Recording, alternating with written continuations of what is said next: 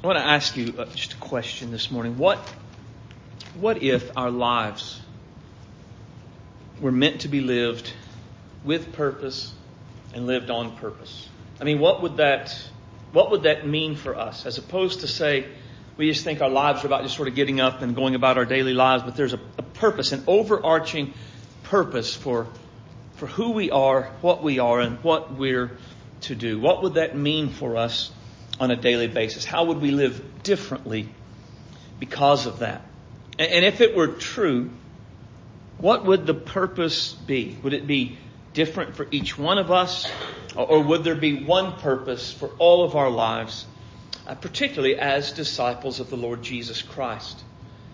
Well, according to God's Word, our lives are to be lived on purpose and to be lived with purpose. And according to Romans 8 and 28, there is one overarching purpose that is true for, for every one of our lives. And, and that is to be like Jesus. God is so committed to our being like Jesus, that a part of His every work in our lives is to accomplish this goal. Even before God saved us, God's Word tells us He, he predestined us to be conformed to the image of Jesus. When He saved us, He saves us to give us the righteousness of Jesus. God works in us from the moment He saves us to the moment He takes us home to change us from glory to glory. God makes it possible for us to have the mind of Jesus and the attitude of Jesus in our daily lives. God enables us to love others as Jesus has loved us. And God even enables us to be holy as Jesus is holy. That's just a small portion of what God's Word says about what God does in us and through us and for us to make us like Jesus. But that small portion is enough. Those are all big changes. And it reveals that a part of God's every work in our lives, a part of God's every plan in our lives, is to make us like Jesus. And a part of what it means to, to be like Jesus is that we would follow the example of Jesus. Now, while there's a lot of ways this would be lived out, ways we, we wouldn't have time to cover in one message, there is one in specific, one specifically we're going to look at today. Open your Bible to Mark 10 and verse 32 is where we're going to start at. Should be page 771 in the Pew Bible. When you find that, I'm asking you to stand to honor the reading of God's Word.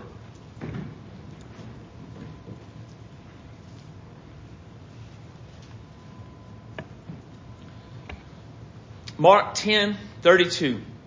Now they were on the road going up to Jerusalem, and Jesus was walking on ahead of them, and they were amazed. And those who followed were fearful. And he took the twelve aside, and he began to tell them what was going to happen to him. Behold, we're going up to Jerusalem, the Son of Man will be handed over to the chief priests and the scribes, and they will condemn him to death, and they will hand him over to the Gentiles and they will mock him and spit on him and flog him and kill him. And three days later he will rise from the dead. James and John, the two sons of Zebedee, came up to Jesus saying to him, Teacher, we want you to do for us whatever we ask of you. And he said to me, said to them, What do you want me to do for you? And they said to him, Grant that we may set one on your right and the other on your left in glory. But Jesus said, Then you don't know what you're asking. Are you able to drink the cup or to be baptized with a baptism which I'm going to be baptized? And they said to him, We're able. Jesus said to them, The cup that I drink, you shall drink. The baptism with which I am baptized, you shall be baptized. But to set on my right or to my left is not mine to give, but it is for those for whom it has been prepared. Hearing this, the other ten began to feel indignant with James and John. Calling them to himself, Jesus said to them, you know that those who are recognized as rulers of the Gentiles domineer over them, and their people in high position exercise authority over them. But it's not this way among you. Rather, whoever wants to become prominent among you shall be your servant, and whoever wants to become first shall be slave of all. For even the Son of Man did not come to serve, or to be served, but to serve, and to give his life as a ransom for many. The title of the message this morning is Following the Example of Jesus. Let's pray. Lord Jesus, we come today, and we want to be like you.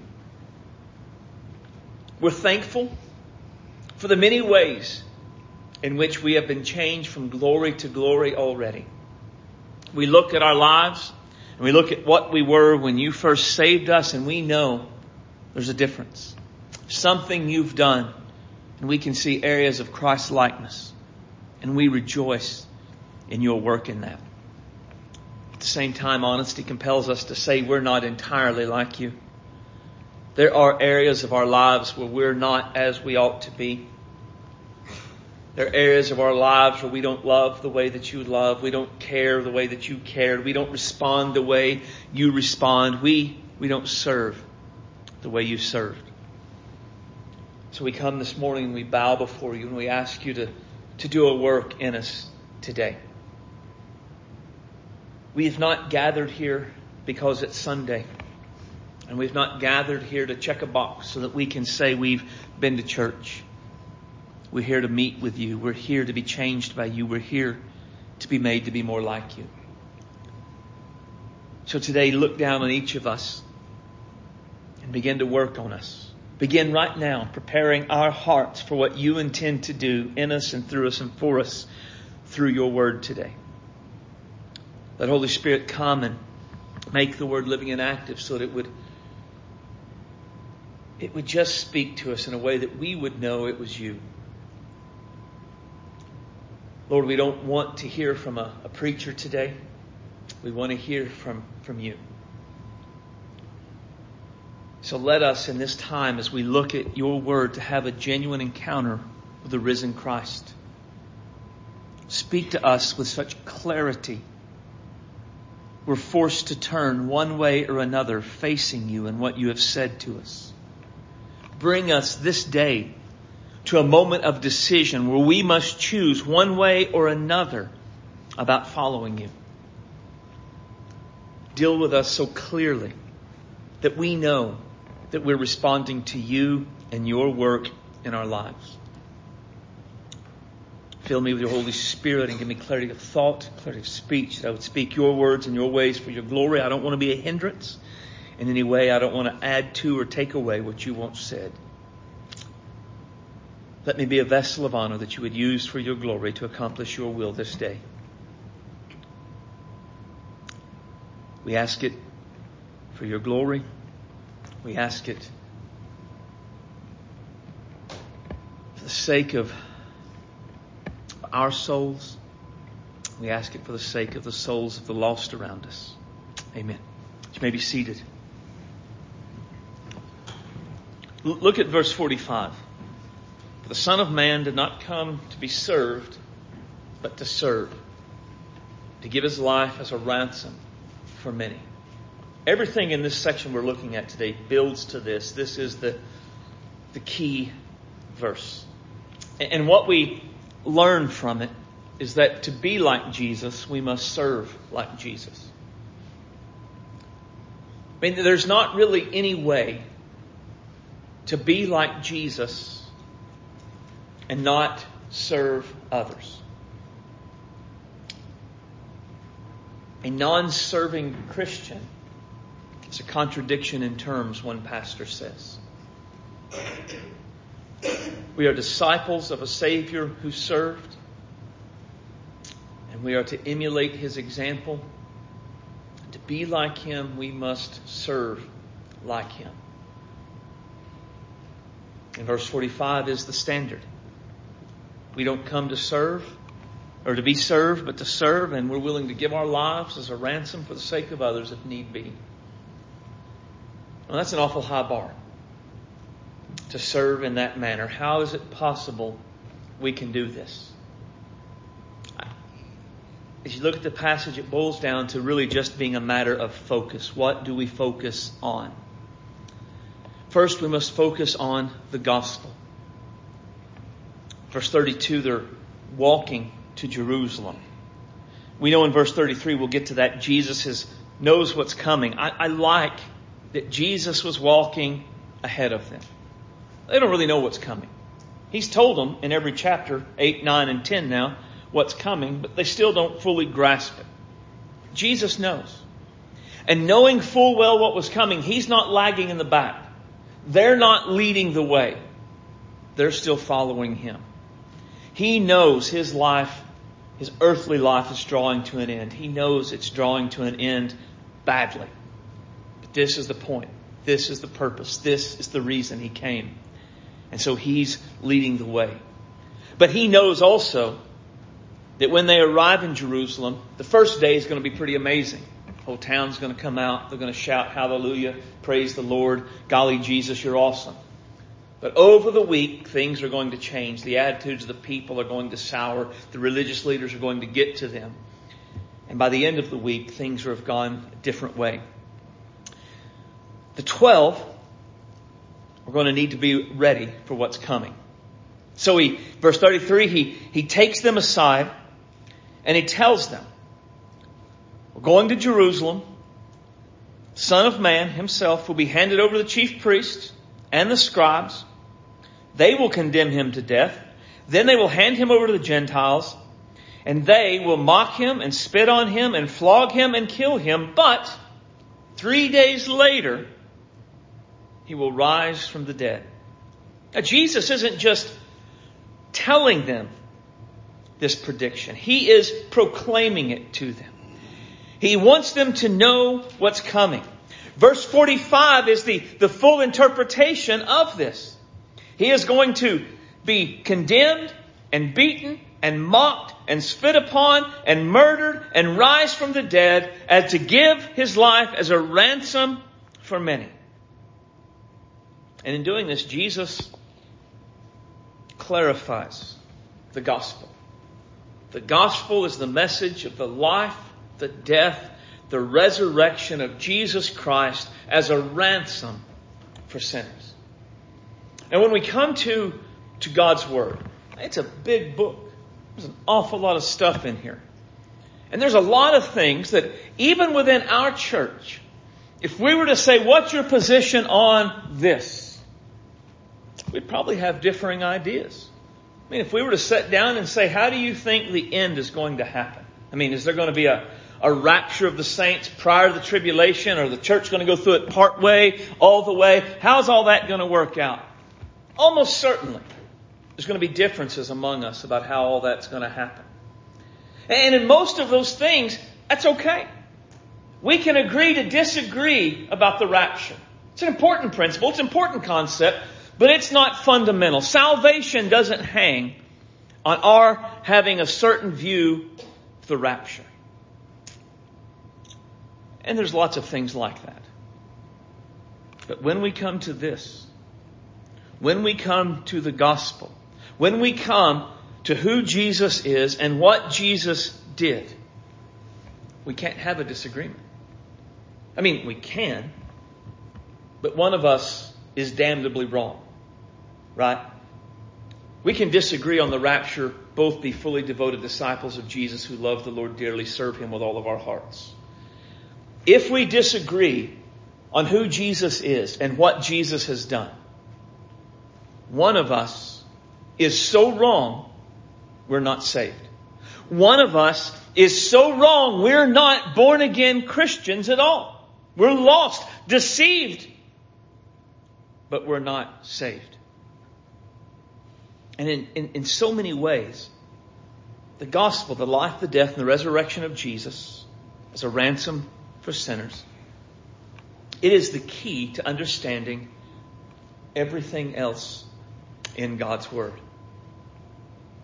To understand this, we do have to understand that He died as a ransom for many. Jesus wasn't a martyr for the cause. You may have heard me explain this before, but Jesus he didn't die as poor, pitiful Jesus. Right? It wasn't Jesus came and he did good things and he taught good things. People didn't like him and so they had him killed. Poor Jesus. That's not the story. The story is Jesus came to die for sinners. Jesus came for this purpose. He, he came to be a substitutionary sacrifice for the sins of the world. Now, the idea of a substitutionary sacrifice, one dying in place of another, is a universal theme in God's Word. We pick up on it almost immediately. Think about it. Genesis 3, Adam and Eve sin. They try to cover their own sin when God comes walking. But that's not good enough, is it? Their leaves that they've used to, to cover themselves, it doesn't really cover their nakedness, does it? What has to happen? God has to, to kill an animal. And he skins it and he, he makes a covering for them. A substitutionary sacrifice was necessary to cover the nakedness, the shame of their sin. Well, this sets the tone for the entire Old Testament. In the Old Testament, when someone sinned, they had to take an animal to the priest. And the priest had to offer it as a sacrifice for their sins. And, and everything about that sacrifice was, was important. Because the, the animal was taken and it was placed upon an altar. And a, a bowl was put underneath its neck. Its, its throat was cut. The blood was drained. It was gutted and the guts were taken here. Then a fire was placed underneath it. And the animal sacrifice was, was burned up. And, and the person who offered it watched all of that happen. And it wasn't like they brought the animal to the priest and be like, hey, I've sinned this week. Go ahead and take this. And they went on their way. They stayed and they watched it. So can you imagine? You're a Jewish person in this time. And you sin. And so you take an animal and you offer it to this priest. And you watch as it screams against its shackles and its binding. And you watch it die. And you watch it be gutted. And you watch it be burned. Well, it would teach the people three truths time after time. It taught them, one, their sin was serious. The, the, the killing, the gutting, the burning of the animal was a, a graphic demonstration of the severity of sin. Out there, they might think sin was a trifling thing, sin was a minor thing. But watching the animal die, sin was serious. But it also taught them sin had consequences. That the animal didn't die because it was time. The animal didn't die because it had a bad day. The animal died because of sin. But even more specific, the animal didn't die because of some general idea of sin. Well, there's sin in the world, so we better kill an animal. No. We watched it. That, that happened because of me. I mean, that, that was, that was my sin killed that animal. But then it also taught that sin required a sacrifice. I couldn't just say I was sorry. Sorry, my bad. Couldn't have a press conference and like, well, I'm a flawed human and I made a mistake. Nope, that wouldn't cover it. Something had to die because I sinned. You think about it. Something had to die virtually every time they sinned. This was the only way they could have their sins taken away. They, couldn't turn over a new leaf. They couldn't just promise to be good and do better. They couldn't make moral reforms. They couldn't just determine they're going to go to temple or the tabernacle more often. I mean, they could do those things, but it didn't take away their sins. Only the sacrifice took away their sins. And while this sacrifice, it was, it was performed repeatedly throughout their lives, throughout history of the nation. We learn in the book of Hebrews something awful. Those sacrificed never actually paid the penalty for sins. It turns out an, an animal can't die to pay the penalty for a human sin. All the sacrifice did, year after year, week after week, was remind them of their sin and its consequences. Pointed to the fact something better was needed, a better sacrifice was needed to pay the debt their sacrifice earned. Enter Jesus. John the Baptist calls the Lamb of God who comes to take away the sins of the world. Why call Jesus a lamb? Because the lamb was offered. The lamb was killed. The lamb was burnt to take sins away. What John is telling them is what the Old Testament was a shadow of. Jesus is the fulfillment of.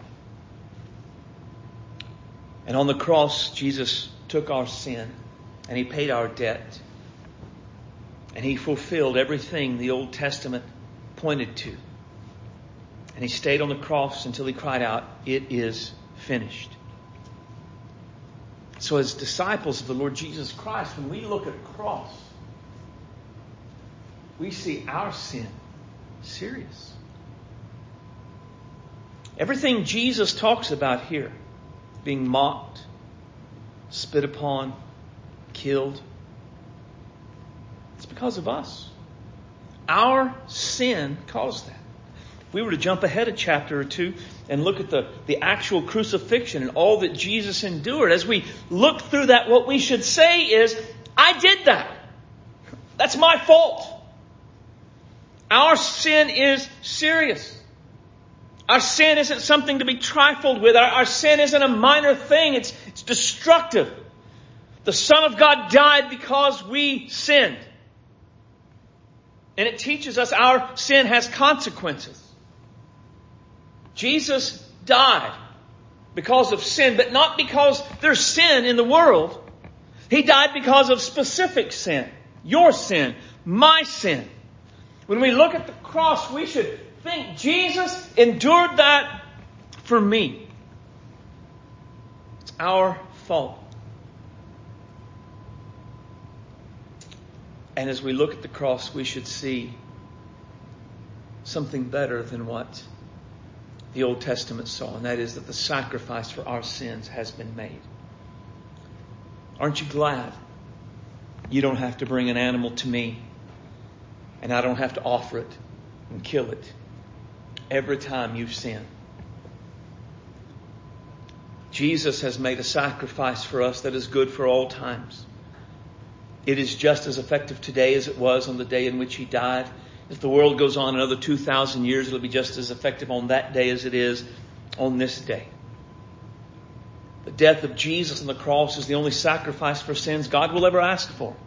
He's not ever going to say, okay, Jesus died for your sins. Now to atone for your sins, you need to do this as well. He's not going to do that. Atonement has been made. But the the flip side of that is the death of Jesus is the only sacrifice for sins God will accept. That's all he'll ever demand. He'll never demand you pay the penalty for your sins if you repented of your sins and believed in the Lord Jesus Christ. But if we don't want to repent of our sins, and if we don't want to believe in the Lord Jesus Christ, and we say, Lord, here's what I'll do, me and you will have our own special deal. And, and I'm not really going to repent and believe on Jesus. Instead, I'm, I'm going to do 20 good works a day, and I'm going to do this, and I'm going to do that, and I'll fast twice in a week, and I'll give tithes of all that I possess. And, and that will make up my good deeds will outweigh my bad deeds, and I'll be enough. And God is going to say, absolutely not. What my son did there, that's it. Nothing you can do even remotely touches the significance of that. And we can't make up for our sin on our own in any way. The only hope we have at all is through Jesus. So we can't just turn over a new leaf. We must embrace Jesus. We can't just make moral reforms. We must embrace Jesus. We can't just try harder to be good we must embrace Jesus. We can't even be more religious. I mean, if you don't repent of your sins and believe in Jesus Christ, you could come to church every day from now till you die. You could sit in church from sun up to sundown, do nothing but read the Bible and sing hymns. But if you reject Jesus, at the end of your life, you will still die and go to hell. Being religious does not save us. Jesus saves us.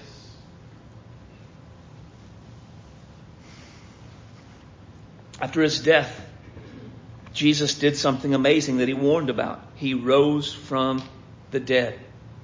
He literally, he physically rose from the dead. This is just as important as his death on the cross. Now, there are many religious movements out there today that would say maybe there was a man named Jesus who died, but it wasn't a physical, literal, bodily resurrection. It was the angel Gabriel, it was the archangel Michael, because they honored what Jesus, his life, and his testimony. Dear friend, those people are not Christians. The death of Jesus or the resurrection of Jesus is what makes the death of Jesus significant. If he did not rise from the dead, his death is no more significant than the two thieves who were crucified on either side of him. But if he did rise from the dead, then everything about him is way important. Everything he said is way more significant. Everything about his death is way more important. Everything, everything in relation to God. Not just, not just, I mean, not just like being a free will Baptist. This isn't a free will Baptist doctrine. Free will Baptists believe this doctrine, but we didn't invent it. We came along and said, that's right, that's what we believe. This doctrine was believed thousands of years before Free Will Baptists came along. It's not a Baptist thing. It's not a Nazarene thing. It's a Christian thing. This is, this is the one thing all Christians have always agreed on. From this very first group of disciples on the resurrection day, here's what they believe. Jesus died for our sins and Jesus rose again. All the other stuff we believe about the end and, and stuff like that, they sort of work that out on the fly as you look to the New Testament. They had one grounding principle. Jesus was the Son of God. Jesus died for our sins. Jesus rose again. Everything rises and falls on that. Everything rises and falls on that. Everything starts there. If we get Jesus wrong, it does not matter what else we get right.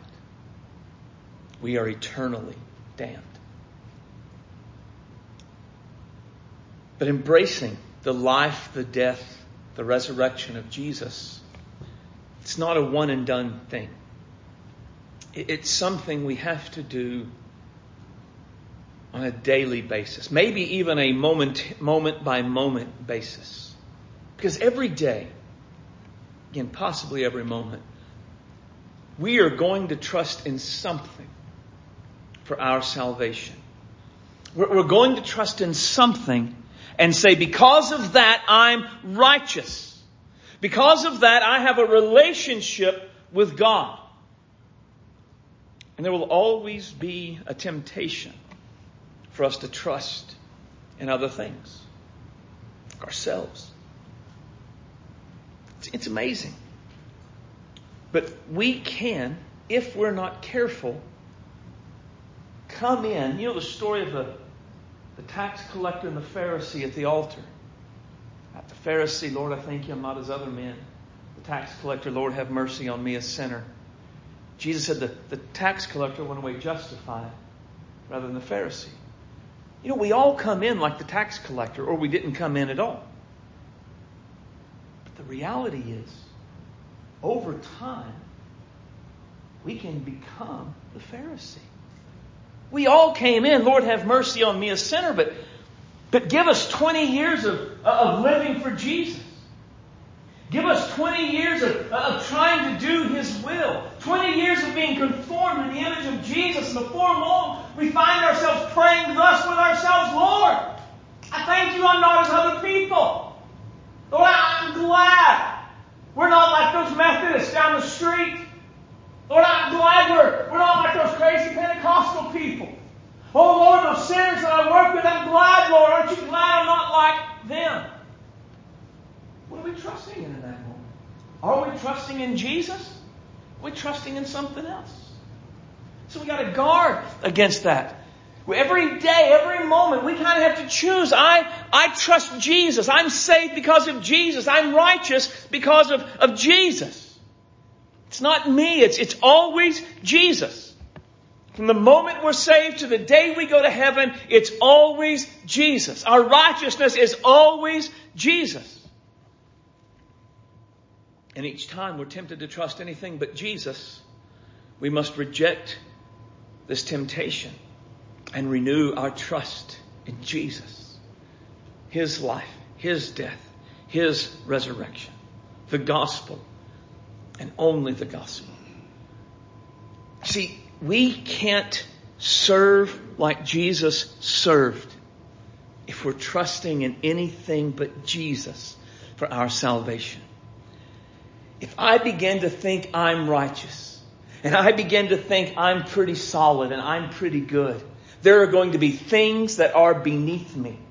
Right? Right? I, I can't come and look at what he says. Whoever wants to be prominent must be your servant. Whoever wants to be first must be a slave of all. Give your life. Listen, if I'm pretty good, if I'm pretty awesome, I won't do that. I'm too good for that. That's for the peons in the world. But if my only salvation, my only righteousness is Jesus, nothing is beneath me because I'm at the bottom of the cross. I have nothing but Jesus. I can do anything He wants me to do. Following Jesus' example, it, it, requires us to be like Jesus, requires us to serve like Jesus. But we, it's not that we won't, we won't, but we literally can't if we're focused on anything but the cross, anything but the gospel. We must continually remind ourselves the gospel is the foundation of our lives. It is central to everything. And then we have to let it be central to our interactions with others, which leads to focus on the example of Jesus. So Jesus talks about his death. James and John, in what appears to be almost immediately, are like, hey, that's cool, but we've got a question. Verse 35. Teacher, we want you to do for us whatever we ask of you. And he said to them, what do you want? And they said, grant that we may sit one on your right and one on your left in glory. Now those were the places of honor, right? We, we don't think much about that in our day, but tables then were, they weren't like a round table. It was more like the altars here. So Jesus would sit here. He's at the place of honor. But then the person here at his right hand, that's the, the second most important person at the table. And this is the third most important. And then each one down falls down the rank of who's important at the table. Now, typically, if I'm understanding properly, there wouldn't be someone who sat at this end. Right? They wouldn't have two that would be at the head. There's one head, nobody sits at the end. So the person here is the least important person at the table. So what, what James and John are asking are, we want to be here and here. That, that's the question. It's ambitious. They, they want preeminence. They want prominence.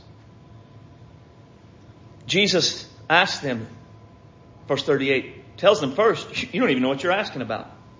And he asked them, are you able to drink the cup I'm going to drink? And be baptized with the baptism which I'm going to be baptized. What's he talking about? He's talking about his death. The, the baptism of suffering, the drinking the, the wrath of God. He, he's trying to, to lead them out of their bubble of thinking how important they are and leading them to the ultimate conclusion of making sure they understand that this isn't about being a spectator at the table and saying, look how close we are to Jesus. This is about going out and doing what Jesus did. Right? That's what he's leading them toward, isn't it?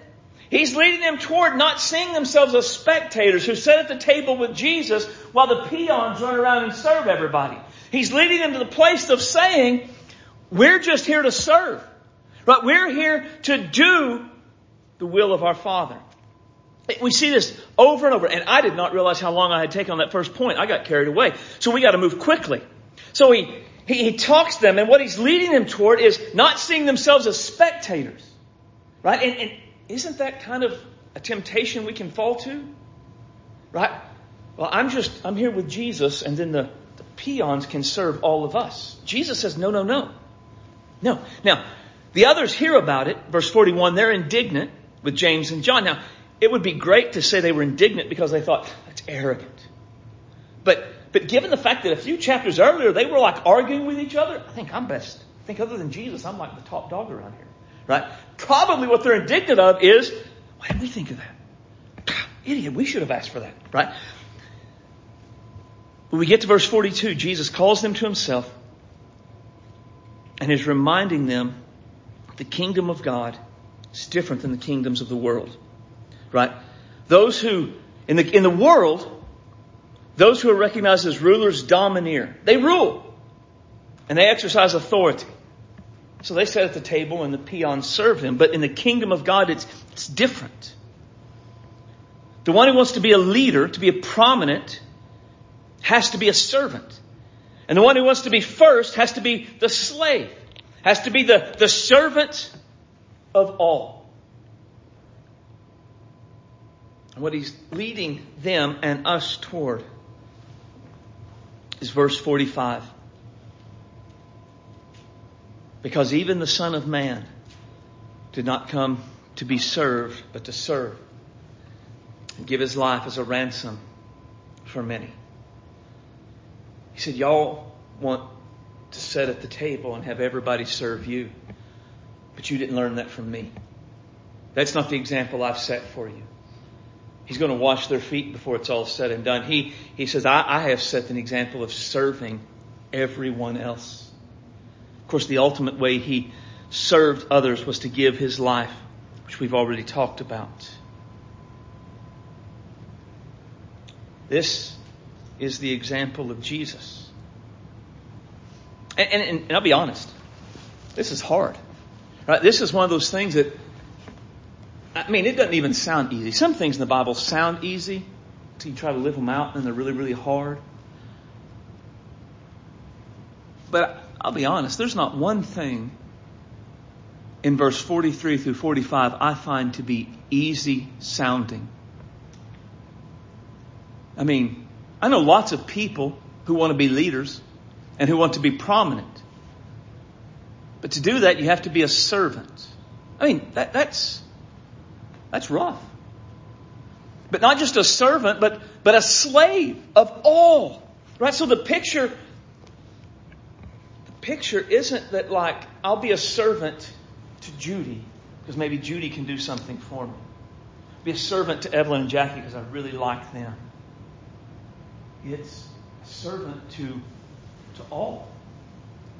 Willing to do for anyone whatever I can, up to the point maybe even having to lay down my life. Now, having to lay down our life sounds extreme, and it's not likely we'll have to do that. But how about having to give of our lives? How about having to get out of our comfort zone? How about having to do what we don't want to do? How about having to give up our days off? How about having to, to give a higher standard of giving than what we might be more comfortable in giving? All of these things would be encompassed in being a slave of all. This is the example of Jesus. This is the example we're to follow. Now here's how following the example of Jesus helps us. Right? To focus on the example of Jesus. It's easy to think we're too good for certain things. We shouldn't have to serve him. What would Jesus do? What did Jesus do? Oh, he, he washed the dirty feet of the disciples. And if the Lord of all, King of Kings, wasn't above that, Guess I'm not above it either. Right? That's how we focus on the example of Jesus. We get to thinking we're special, we're, we're excellent, we're good.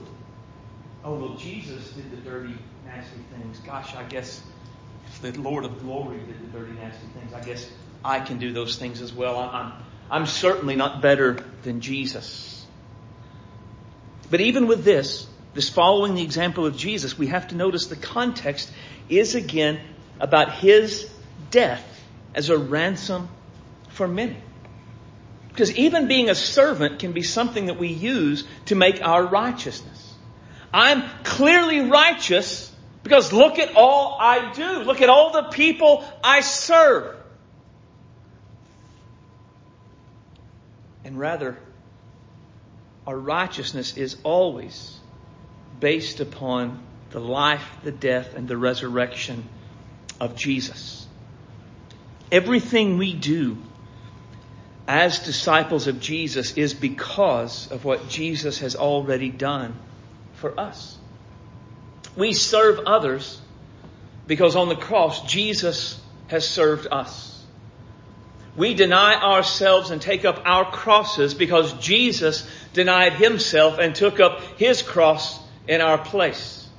We give our lives as a living sacrifice because Jesus gave up his life for us.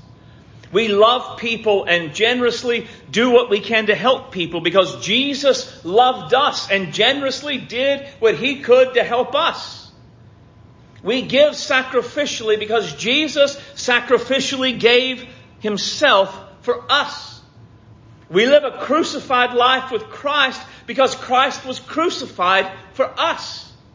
We strive to live holy lives because Jesus sacrificed himself to pay the penalty for our sins. Everything we do as disciples of Jesus is built on the foundation of what Jesus has already done for us. Everything. Everything in our lives always comes back to the cross. It always comes back to the gospel. It always comes back to Jesus. We cannot faithfully serve Jesus apart from serving Him through the cross. I mean, we can't even come to Jesus except through the cross.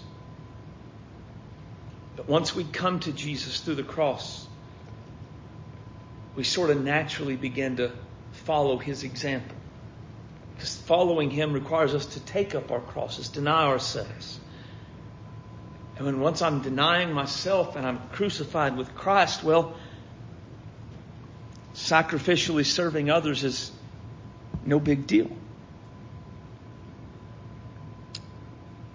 There is no such thing as a selfish, self centered disciple of Jesus. There is no such thing as selfish, self centered following Jesus and his example. This is why we cannot faithfully serve Jesus except through the cross. Everything rises and falls on what Jesus has done for us. To be like Jesus, we must serve like Jesus. To serve like Jesus is to follow his example giving our lives, if need be, for others.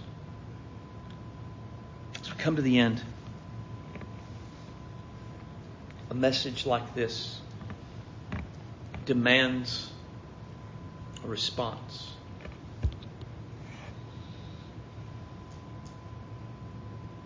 And there's a lot of ways we could respond, but I think there's several which we'll cover quickly. Just, I think we we could all probably do well to, to wrestle with. I think to come to an end of a message like this, we could all probably think about our need to repent. You know, repentance isn't just coming to Jesus to be saved. We, the life of a disciple is a life of repentance. Is there any self-seeking in your life? Repent. Is there any self-exaltation in your life? Repent. Is there any pride that makes you think you're better than others? Repent. Is there any pride that makes you think there's a task beneath you in serving Jesus? Repent. We, we must believe the gospel. Again, the gospel is, is central. At all moments of our lives, we are trusting in something for our salvation and our righteousness. Believe the gospel. Believe that only through Jesus are we righteous. Serve sacrificially. Follow the example of Jesus. Jesus' service wasn't easy. It wasn't comfortable. It wasn't convenient. Following his example won't be either. It requires us to serve sacrificially. Seek Jesus in everything. We need him at all moments in our lives. We need him to keep us from getting proud. We need him to remind us to repent. We need him to remind us to believe the gospel. We need him so that we can see his example to serve sacrificially. Share Jesus with others. This isn't just a message about serving. It's a message that we serve because of what Christ has done. What He has done in us, He wants to do in all. There are people in all of our lives who do not know Jesus. And if we won't tell them, who will? Be transformed. This isn't easy. And it probably goes against the natural grain of all of our lives. How are we going to do it? Be transformed. God is actively working to make us like Jesus. The Spirit of God is working through the Word of God to make us like the Son of God. Cooperate with that work. Surrender your heart to Christ and be transformed.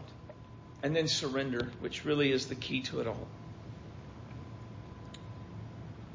Everything we've talked about requires us to surrender.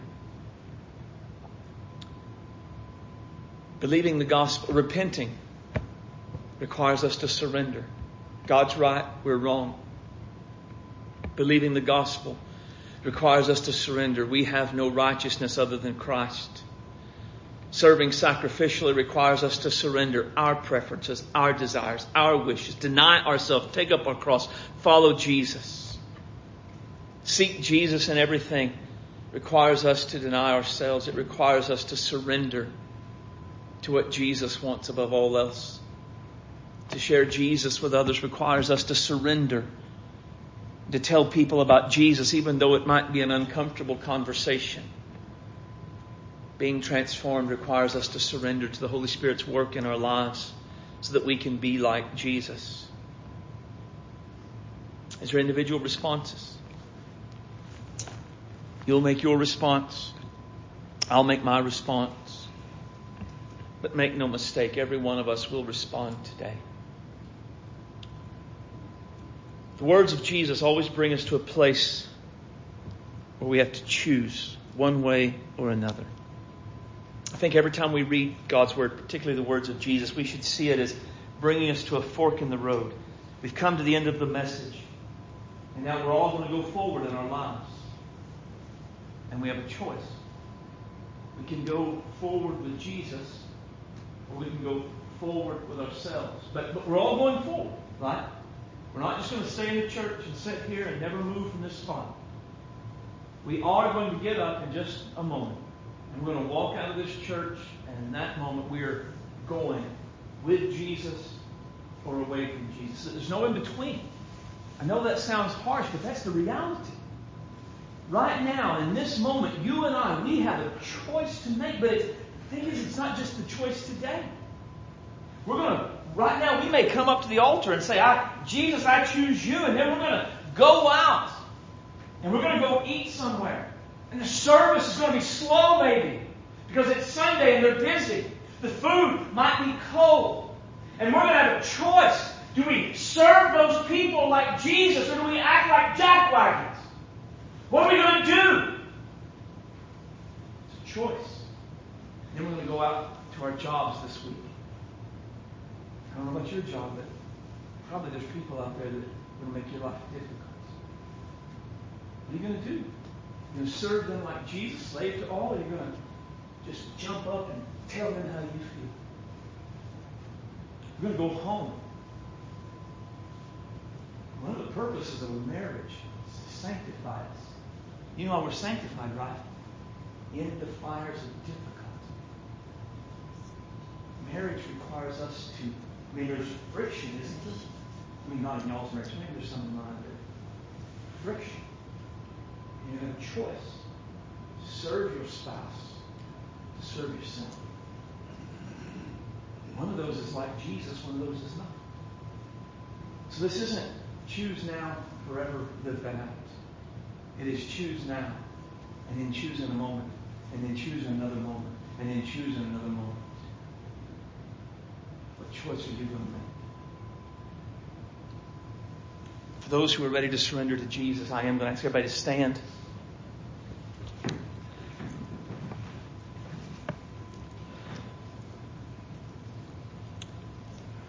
And I'm going to invite you to come to Jesus and surrender your life. But more importantly, this, this, the, we have looked at the words of Jesus. Jesus is inviting you to come to Him and surrender your life to Him. Are you ready to respond? You're going to respond. Are you ready to answer His invitation and surrender your life to Christ?